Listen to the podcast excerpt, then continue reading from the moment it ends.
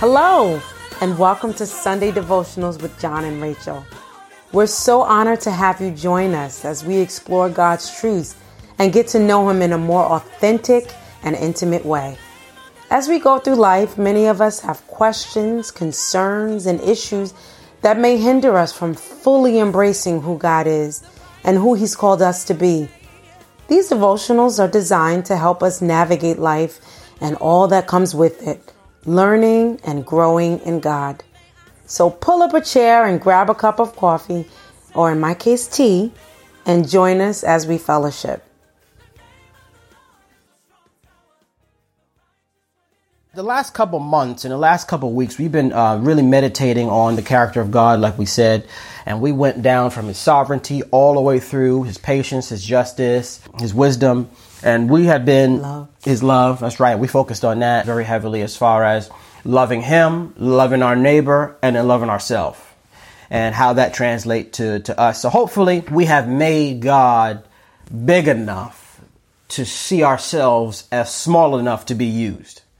And I say that on purpose. Like the, the more we talk about God and the bigger we make God, the smaller we are to see ourselves in our own eyes in comparison to God so that we can humble ourselves enough for God to use us and really make us a blessing. So it's like this, this season has really caused us to really like humble ourselves with the pandemic, with the having us be locked up, with, with not being able to have control like we're normally able to, um, to live this life that now we are pliable in God's hands, and now we're able to be used uh, in a way that we probably wouldn't be able to use otherwise. So um, that's the goal. The goal for us is to be growing in grace, growing in grace, um, and growing in the knowledge of God. And uh, knowledge is power. So the more we know God, the closer we get to God, the more He can use us. So we thought it would be pertinent for us to talk about the fruit of the Spirit. The fruit of the Spirit are the evidence of God's presence and God working in your life. See, a lot of people can say, you know, they're Christians, they're believers. You know, we we have this um, this religious facade that has really been like broken and torn down through this whole thing. Like church is not the same. Uh, people are not. People are trying to find their way and their walk with God in very unique ways now. And now it's going to be the time where we're going to have to live like we were, we're believers. And that's not just lip service. That's not just like, oh yeah, like you said, I did my due diligence. I prayed today. I did my devotion. I went to church. I did this. Um, but the Lord is calling us higher, and it's more of a responsibility that we have to um, to the relationship that we have with the Lord. A lot of it is nonverbal. I mean, this crazy thing about this whole thing now, everybody's wearing masks. I don't know about you, but it's been very difficult for us to even recognize each other anymore.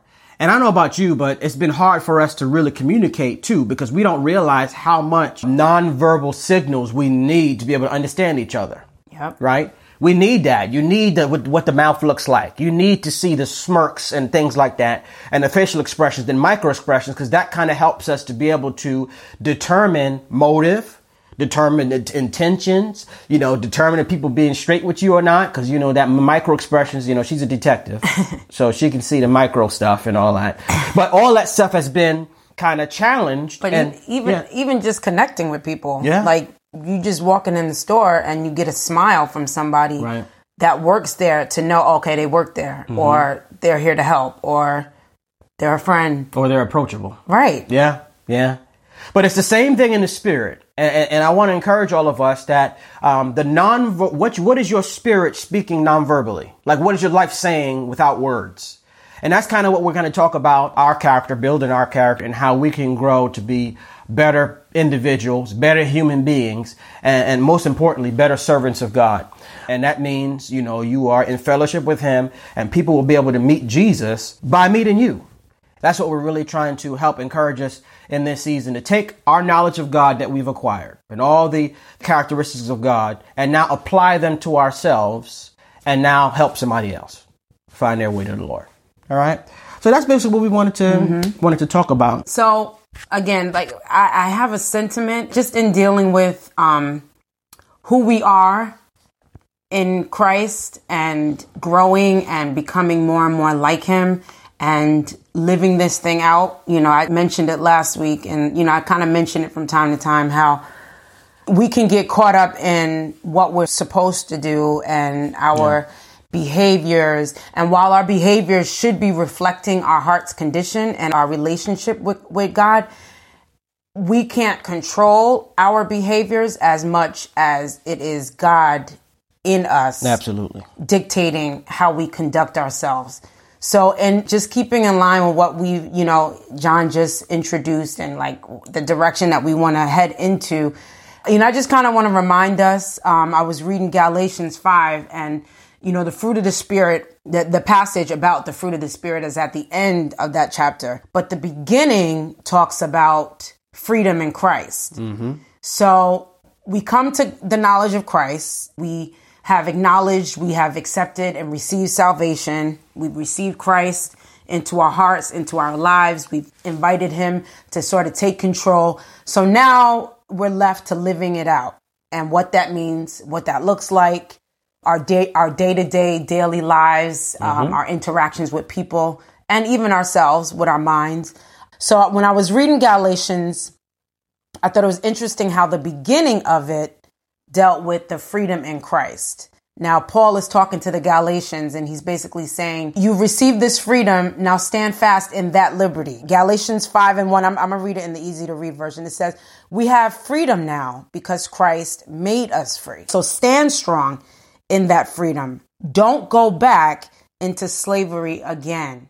Mm. So the hmm. slavery he's talking about is the bondage. The, the Christians in Galatia, uh, somebody had sort of infiltrated the congregation and sort of told them they needed to go back to circumcision.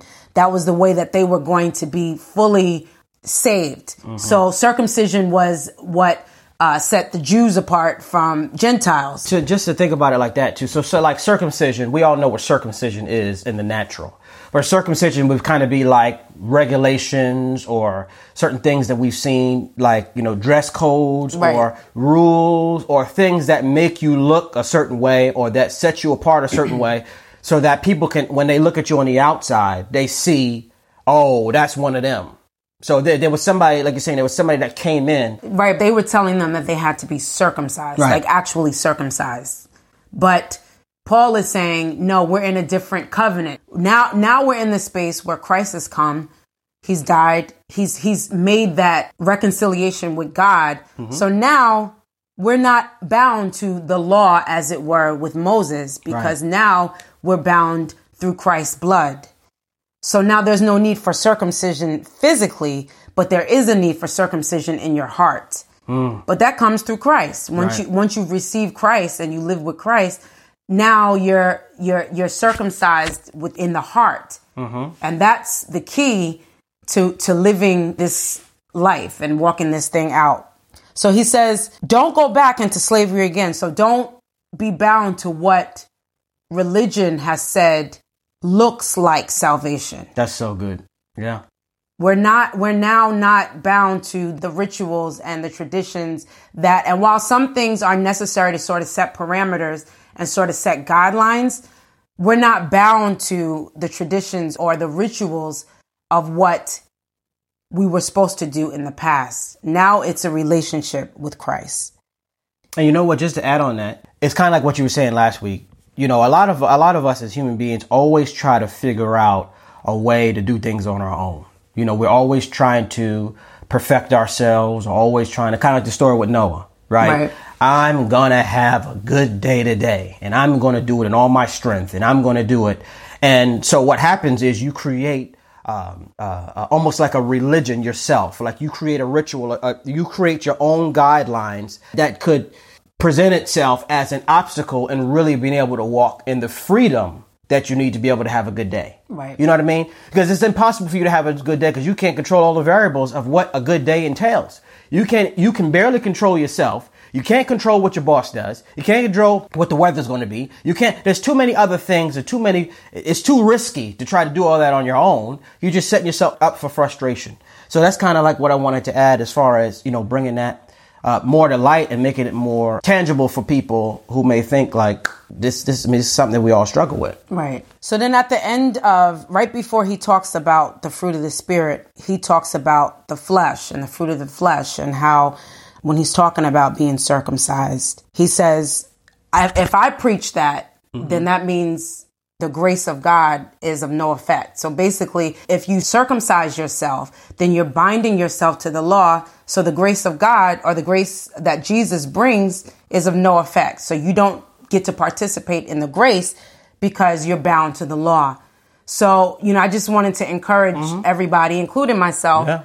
to not be bound to the law and to be bound to what we think or what we've been taught are the signals mm-hmm. of having a relationship with Christ, the mm-hmm. dress code, the rituals, and, and, and mm-hmm. those things, but rather now we're partaking in the grace of Christ. And through receiving his spirit, the fruit that comes with it will be evident. You know, he talks about committing sexual sin, being morally bad, doing all kinds of shameful things, worshiping false gods, taking part in witchcraft, hating people, causing trouble, being jealous, angry, or selfish, causing people to argue and divide into separate groups, being filled with envy, getting drunk, having wild parties, and doing other things like this. Mm. I warn you now, as I warned you before, the people who do these things will not have a part in God's kingdom. Hmm. That's what our flesh allows us to do. and it's fruit. It's the fruit of what you're feeding. You know, Right. like it's it's the offshoots of what your life is producing. It's producing the desire to do those things, and that's why I think we can't judge people in that sense. I think a lot of times we try to fix people, and only God can fix people. Those acts and those things that all of us have done at, at some point in our lives, we have done one of them, two or three or five or all of them things, right? But this is where, like you're saying, babe, the grace part comes in, where God is not, God has created a remedy for the need to fulfill those desires. And that comes with us having a real relationship with the Lord. So now that the part of us that would feed our flesh is being starved, and now our spirit is being fed. So now the fruit that comes as a result of that changes. So now instead of lying, it's like, nah, I, I can't. I, I got to just tell the truth and just deal with the consequences. I, I can't. I can't. I can't And trust go- that God's grace will cover Right. either allow the grace will allow me the strength to deal with the consequences. That's real. Or sometimes the grace is coupled with mercy and you don't get the consequences Right. because you Right. acted in the integrity and in and and the fruit that was evident. Yeah, yeah, it's true, and and I think and it, that that made me laugh because that's so good. Because a lot of times we're trying to protect ourselves from whatever consequences God may allow. See, that's the thing. Like God is good, but God don't always do what feels good.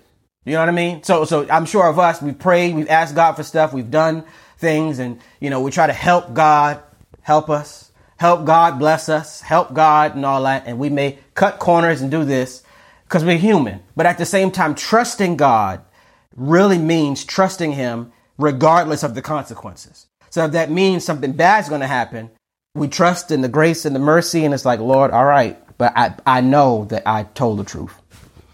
So that's great. Yeah. So that that kind of leads us to the fruit of the spirit. I know Mm-hmm. you wanted to say something before. We're probably not going to start the fruit until next week Mm-hmm. because we we kind of wanted to you know bring about the introduction. Yeah. Um, you know, and just kind of like what I'm sure at some point we'll delve into, or maybe like intertwine throughout. Mm-hmm. We'll deal with what walking in the spirit means Mm-hmm. because basically this whole passage, this whole chapter is is is highlighting walking in the spirit What that not- looks like. Mhm. right? Like you're not, we're not bound by what tradition or religion in the natural sense brings, but we're walking in the spirit because walking in the spirit is what will bring about the fruit that comes with it. That's evident.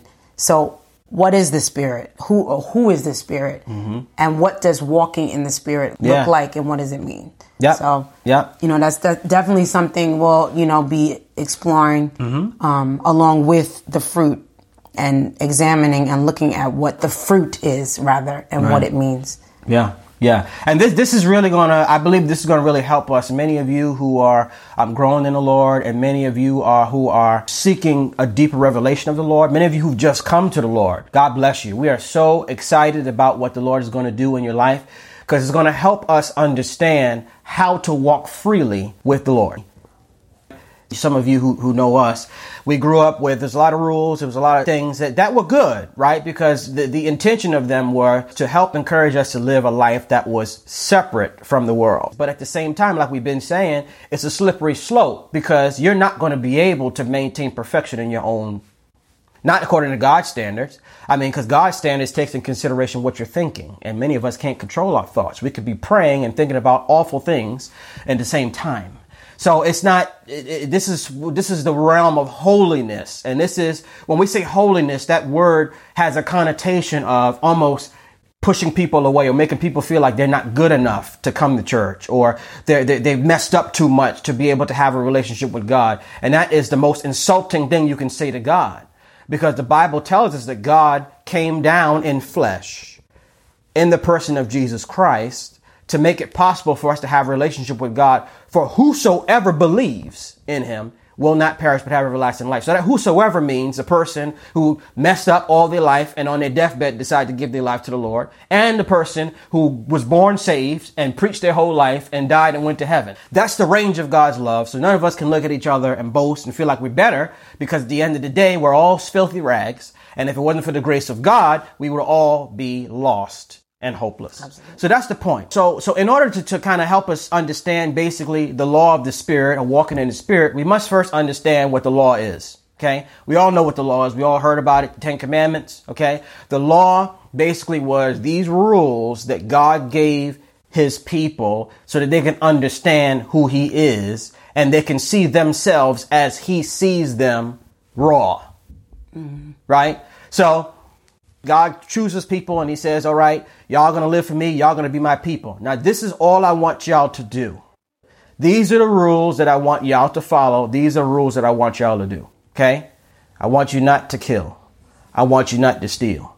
I want you not to commit adultery. I want you not to do this and that, not to do this and that. Okay. And it's 10 commandments, but they're really hundreds. But 10 basically uh, summarize the, the whole of the law the Ten Commandments. The Bible says something very interesting about the Ten Commandments in that um, the Ten Commandments were designed and given to us to prove that we could not keep them. If we pull up the Ten Commandments and we go through them, if we think about those rules that God has placed in, God is not just judging us for the physical withholding or the physical abstaining of doing those things. He's holding us to the standard of not thinking about those things either. So what God calls killing is not just physical. It's, it's also if you hate your brother.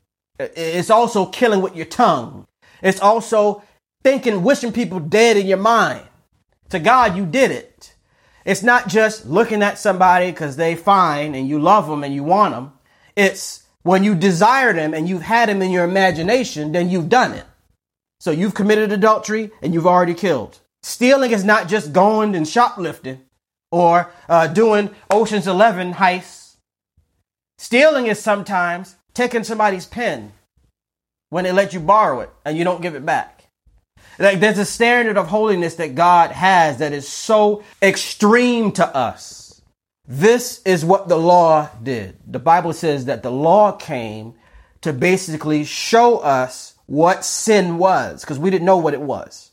To show us what sin looked like to God. The Bible says that if they disobeyed one commandment to God, they disobeyed all of them. So with God, it's always been all or nothing. That's how holy he is. That's how perfect he is. So the law was created to show us guilt, which is why when Jesus comes, Jesus fulfills the law, like we talked about in wisdom of salvation. He fulfills the law by putting on manhood while keeping his godhood intact and fulfilling all of the laws that we could for us so that when we have faith in him, we are seen through him to God. This is why it's so important to have a relationship with Jesus because that's our access point to God. So when God sees us messy, dirty, unforgiving, bitter, whatever we, we are, and all of us are something, that when we give ourselves to God and we trust the work of Christ and we say, No, I believe that Jesus is my Savior, and we live that way and we cause His character to become our character, then God starts seeing us like He sees Jesus. So that's really what the law, the law did was the law was a death sentence so to speak. It showed us our frailty. 2 Corinthians 3, 2 through 6. This is easy to read Bible. And this is Paul talking to the Corinthians. No, you yourselves are our letter written on our hearts. It is known and read by all people. You show that you are a letter from Christ, and I'll go into that what that means. That he sent through us. This letter is not written with ink, but with the spirit of the living God. It is not written on stone tablets like the Ten Commandments were, but on human hearts. And then he goes into saying, I can say this to you because through Christ we feel sure before God. And I don't mean that we're able to do anything on our own. We ain't good, but it's just by the grace of God that we're able to share this gospel with you. It is God who makes us able to do all that we do. He made us able to be servants of a what? New agreement. So the old agreement was the Ten Commandments and all the laws of Moses. The new agreement is the law of the Spirit. It is not an agreement of written laws, but it is of the Spirit and then the Bible says, the written law brings death, but the spirit gives life. The written law brings death, meaning if God held us to the standard of the Ten Commandments, it would only lead to death because we can't, in our own strength, fully do everything that God's calling us to do because the standard is too high for us. So, the many times that many of us probably thought things about whatever this week, even right now. How many of the Ten Commandments have we broken just in the last five minutes of sitting here? How many did we break yesterday? How many did we break the day before? And God didn't want us to have to live like that over and over and over again. And like you said last week, um, with, with the with the blood of bulls and of goats and all that. Back in the days, they had to sacrifice animals Every day, every year, they had to sacrifice animals because blood was required for the sins of men. Imagine how many poor animals had to get killed to satisfy God's holiness. And it wasn't even them, it was the priest doing it. Right. So he was doing it on behalf of the people. So yeah. you didn't even have access to even make any kind of sacrifice or offering mm-hmm. to God because it was the priest that had to do it. Now that Christ has come, the veil is ripped, and now we have access. It's amazing. It's so amazing. If, yeah. if, if you are bound by one part of the law, you'd be bound by all of it. But Christ came and the law has been eradicated, so now we're able to walk in grace. Amen. Amen. This is supposed to show us, first of all, the grace of God and that God will go through all of these lengths just to have a relationship with you and me the creator of the universe, would condescend to us, human beings, create us in his image and likeness, and create a way for us to be able to have a relationship with him. And not a churchy one, not a religious one, but a real one. That's so good. I think the older I get and the, the more I experience life, the more apparent the need for just a true, authentic, intimate relationship with God is. I mean, at the end of the day, that's really all that we have. And I think this year in particular has proven that that we cannot rely or depend on anything or anybody else true. except God. So I am so grateful that he allowed a plan and that plan included us, a plan of reconciliation back to him through Christ's blood. Amen. Amen. And now we can experience the freedom that comes with that life. That's right. That's right. It was Christ that set us free, and we are to walk in that freedom. Amen. Amen. So I'll say a word of prayer. Lord, I thank you and I praise you for this time. I thank you for this opportunity that you allowed us to come together again to share that, that you placed on our hearts for the edification of your people. We pray, Lord, that those things that were said would be a blessing that would draw us closer in our relationship with you and allow us to walk freely as you've always intended. This is our prayer, Lord. In Jesus' name, amen. Amen. Thank you guys so much for joining us for part one of Walking Freely in Christ. We pray that you are really being edified and blessed by what you're hearing, not only this week, but in the podcast um, in general. Please don't forget to join us next time. Don't miss it. For part two, as we go even deeper and explore God's truths. God bless.